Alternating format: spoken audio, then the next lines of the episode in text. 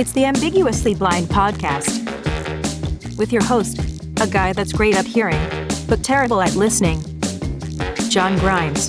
Hey, hey, hey. Welcome to the Ambiguously Blind Studios. A full transcript of this episode and most others, as well as more details about the conversation and the guest, can be found at ambiguouslyblind.com. And if you want to email me, your humble host with the most, I can be reached at john at amblind.com. That's J O H N at A M B L I N D dot com. This conversation is with the Membership and Safe Sports Coordinator with the United States Association of Blind Athletes, better known as the US ABA, but you likely know her as a 2012 participant in the London Paralympics. Kat Bokamp, thanks for joining us. Hi, John. Thanks for having me. We're going to talk a lot about the United States Association for Blind Athletes, but I want to talk a little bit about you first. You are a Paralympian. I am, yes. I was a 2012 Paralympian, and I actually competed in the sport of wheelchair fencing. I was born with a physical disability uh, from birth where I am basically the easiest way to explain it is I am missing most of the muscles below my knee in one of my legs. And so, with that, that qualified me for uh, the Paralympic style sports. And I got involved in wheelchair fencing and immediately fell in love with the concept of being able to stab people and get points for it. So and now you'd have to go to jail or anything. Exactly, no repercussions for being a Three Musketeer. Wow, that's that is uh, pretty cool. The games were in London. Did you have a good time there? I did. So I was 16 years old. I was the youngest on my team. When I say my team, that's me and these seven other wheelchair fencers that competed. So I was the youngest on my team by eight years, and I was the only female on my team. So it was kind of like getting to go see a new country with all of your fun uncles. Yeah, which is kind of how I always describe it.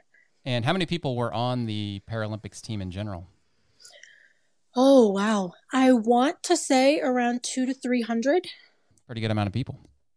Absolutely, and that was that was actually what really fueled my career path was going to the London Games and seeing so many people, both Americans and from foreign countries, who were these high profile professional athletes, not in spite of their disability, like many of the general public sometimes assume, but they were professional athletes because of their disability.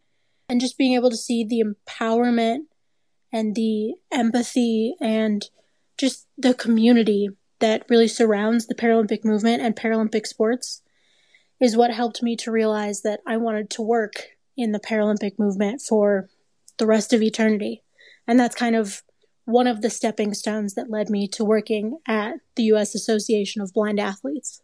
Okay, so let's pick it up there. You're the Membership and Safe Sports Coordinator. What does that mean? I I am. So it is a fancy way of saying pretty much anything that has to do with our members. I am the one that gets to deal with it.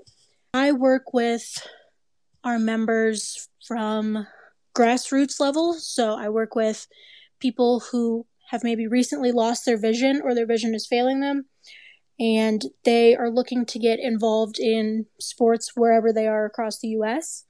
But then on the other hand, I also get to work with our Paralympic sport of goalball and work with those athletes to make sure that they are all in compliance with their safety measures. Um, so I really get to run the whole gamut, and I think maybe biasly, but I get to have the most fun at USABA because I get to really have that hands on interaction with the entire span of our membership. Okay, so what is the USABA and who would the who's the target member? Yeah, so that's kind of a hard question because our goal at the US Association of Blind Athletes is to create and facilitate opportunities for people of all skill level who are visually impaired to live a healthier and happier lifestyle. Um, so, whether that is someone who has lost their vision recently and is just looking for opportunities or even the how to's, or whether that is someone who ran marathons competitively, has slowly started losing their vision, wants to get involved in that capacity, or whether it's someone who's vying for the Paralympic team. That's the beautiful part of USABA is that we are creating and we have a community of athletes with visual impairments at all ability levels so that we can create kind of this it is such a niche community of people who are interested in being healthier and happier who also happen to have a visual impairment.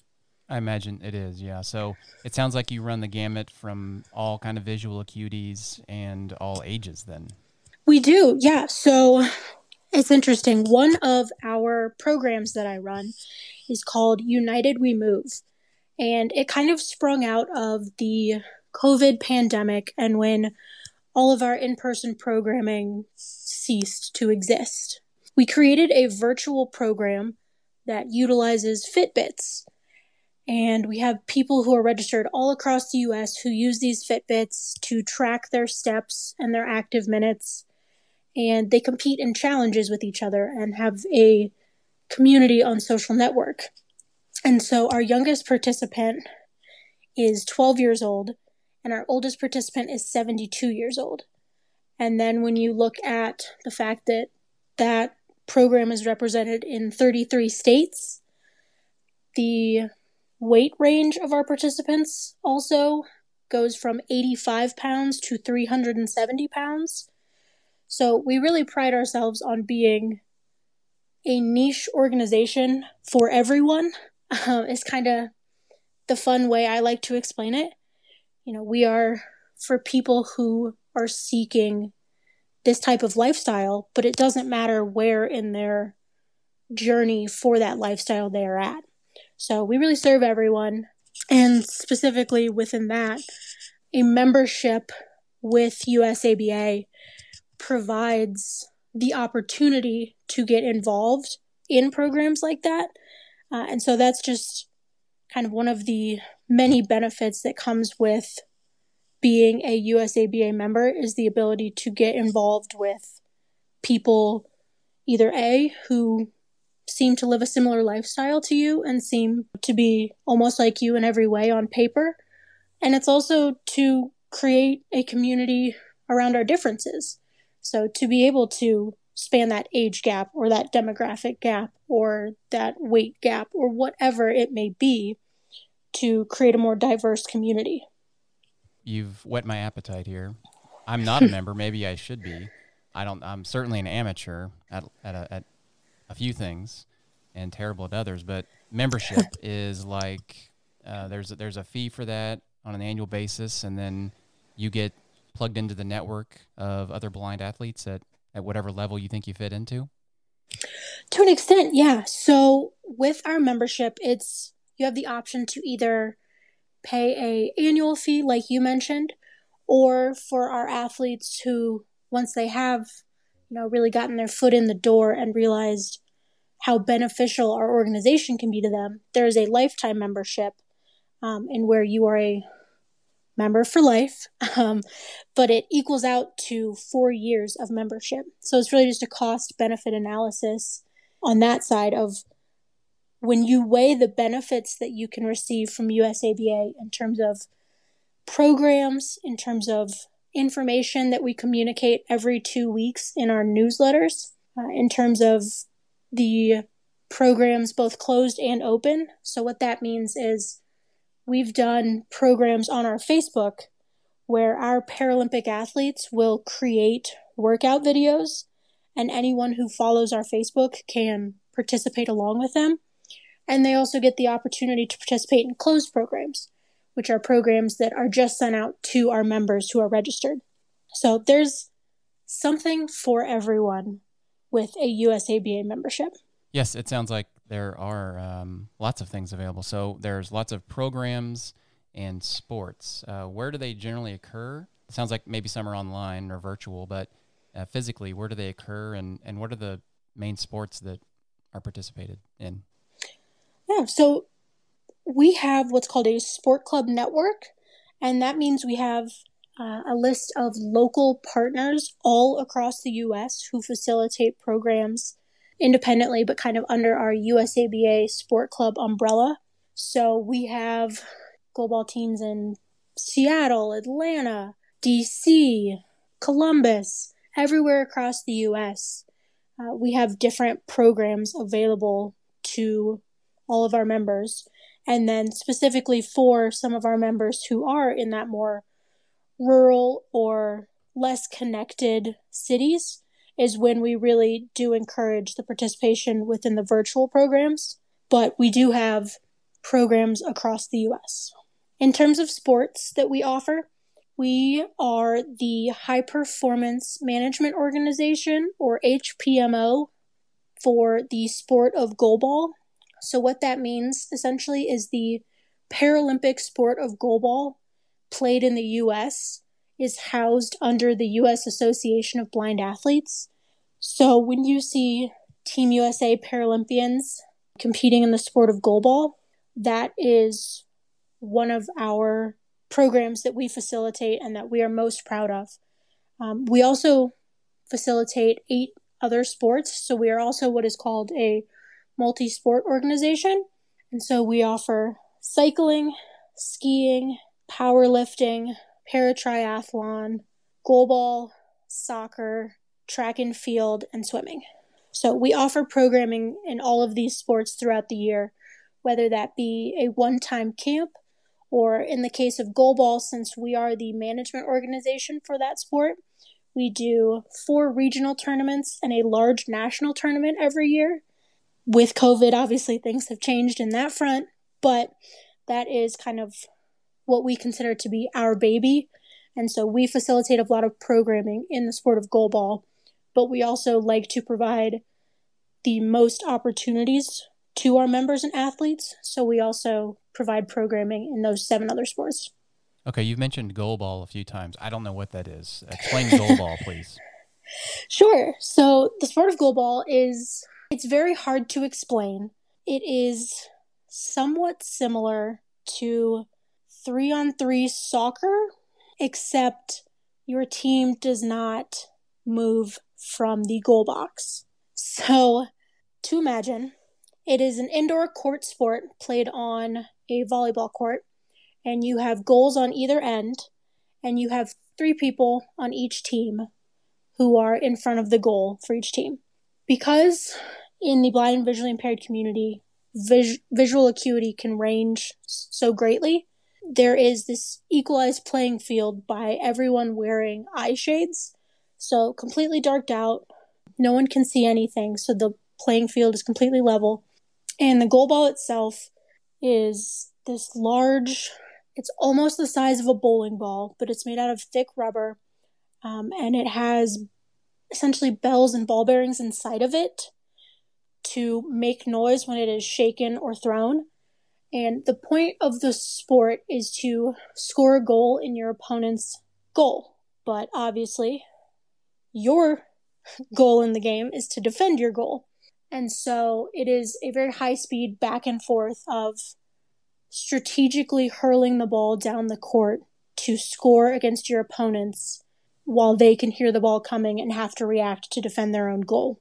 So that is a very large overview and somewhat messy explanation of the sport of goalball. Okay, and are you using hands and feet or one or the other? Yes, you can use your hands and your body. When you are on defense, you're essentially in a kind of squatting or hands and knees position. And when you hear the ball coming, you have to be able to identify where on the court the ball is. Um, so there's no talking by anyone in the stands uh, or anyone on the throwing team. You have to be able to identify on defense where that ball is coming from so that you can essentially spread out or shoot your body out like a beanstalk uh, and lay on your side so that you can defend as much of the goal as possible while still being being able to identify where the ball is at so you don't get hit in the face or break a finger or something of that nature. It's a very technical sport, um, and I wish I could explain it a little better, but that is the general gist of the sport. It's okay. I think I get a pretty good visual about that. As you mentioned, uh, visual acuity can vary quite a bit. So, who qualifies for the USABA? It sounds like maybe anybody with uh, any kind of visual challenge would qualify. Um, I was looking on the website. There are some classifications of athletes. How does that work? In the international Paralympic realm, there is the overarching organization that oversees blind and visually impaired sports called IBSA. And they have three visual qualifications that really span across all sports that have a visual impairment category within their sport. Um, and they may be called something differently. So in goalball, they're labeled 1, B1, B2, B3. But then in track, it's T11, T12, T13. It's the same classification system across all sports. They just sometimes have slightly different names. But we recognize the three IBSA classifications, which are B1, which is no light perception in either eye, up to light perception and an inability to recognize the shape of a hand at any distance or in any direction. So, this would be your most severe visual impairment or blindness. Um, and then moving up, we head to B2, which is from ability to recognize the shape of a hand up to visual acuity of 2600 and or a visual field of less than 5 degrees in the best eye with the best practical eye correction. And then moving up from there, the third IBSA visual classification is B3. From visual acuity above 2600 and up to visual acuity of 2200 and or a visual field of less than 20 degrees and more than 5 degrees in the best eye with the best practical eye correction. I know those are a little technical, but typically the majority of our athletes fit into one of those three categories. And those are the three categories that are recognized internationally by IBSA. To reach the largest number of people with visual impairments in the US, we have a fourth classification uh, called B4, and this is from visual acuity above 2200 and up to visual acuity of 2070 and a visual field larger than 20 degrees in the best eye with the best practical eye correction. So again, this is that B4 is a classification that could not necessarily compete in the Paralympics, but that we include in our programming because we want to embrace the largest num- largest amount of people possible. So I am 2300 in one eye and and no light perception or zero vision in the other. Based on what you were just saying, it sounds like I probably fall into like B2 or 3, one of those mm-hmm. one of those two. Yes. So that again that is somewhat of a tricky one. You would most likely fall into the category of B3. And what is the best or most popular sport, I guess, that the USABA? The most popular sport would be the sport of goalball because we are that high performance management organization that is, again, our baby. Uh, and so we facilitate the most amount of programs in that sport. And we definitely see the most involvement from our members in that sport as well. You mentioned some other sports. Cycling, I think, was one of them. I'm interested mm-hmm. in knowing more about what opportunities and programs are available for cycling. Sure. Yeah. So in a non COVID year, um, we host two in person cycling camps uh, at the Olympic and Paralympic Training Center in Colorado Springs.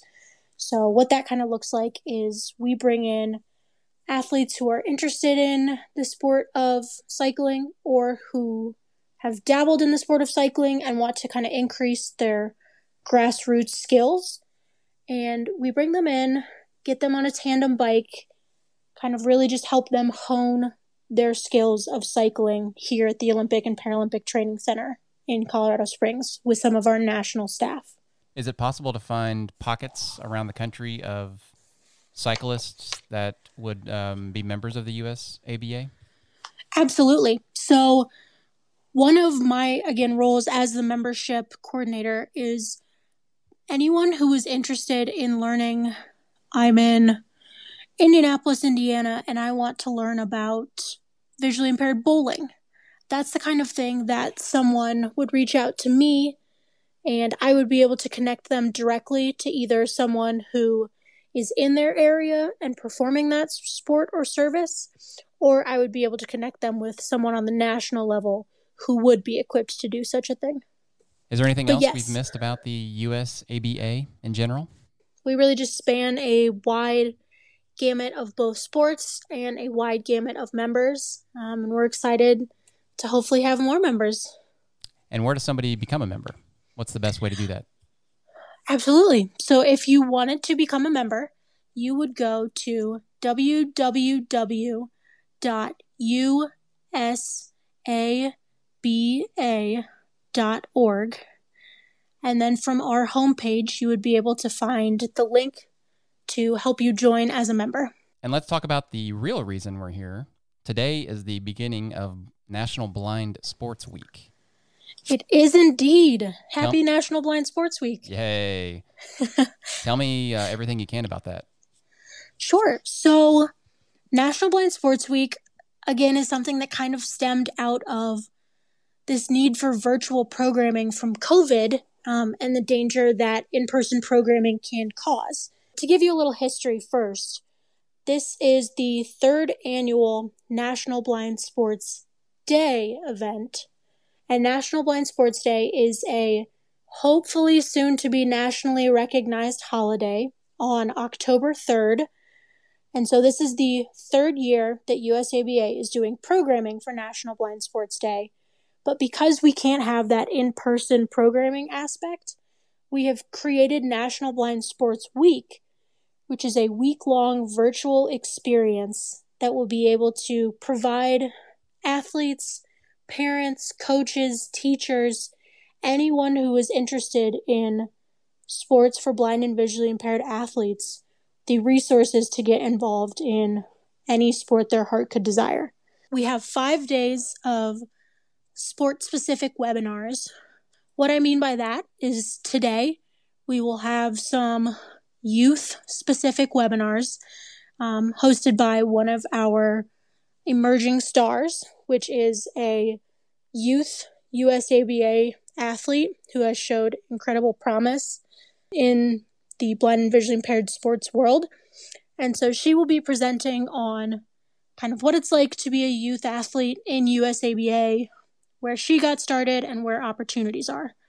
Tomorrow will be a goalball day where you can join along with our USA goalball national team coaches as they do a educational webinar.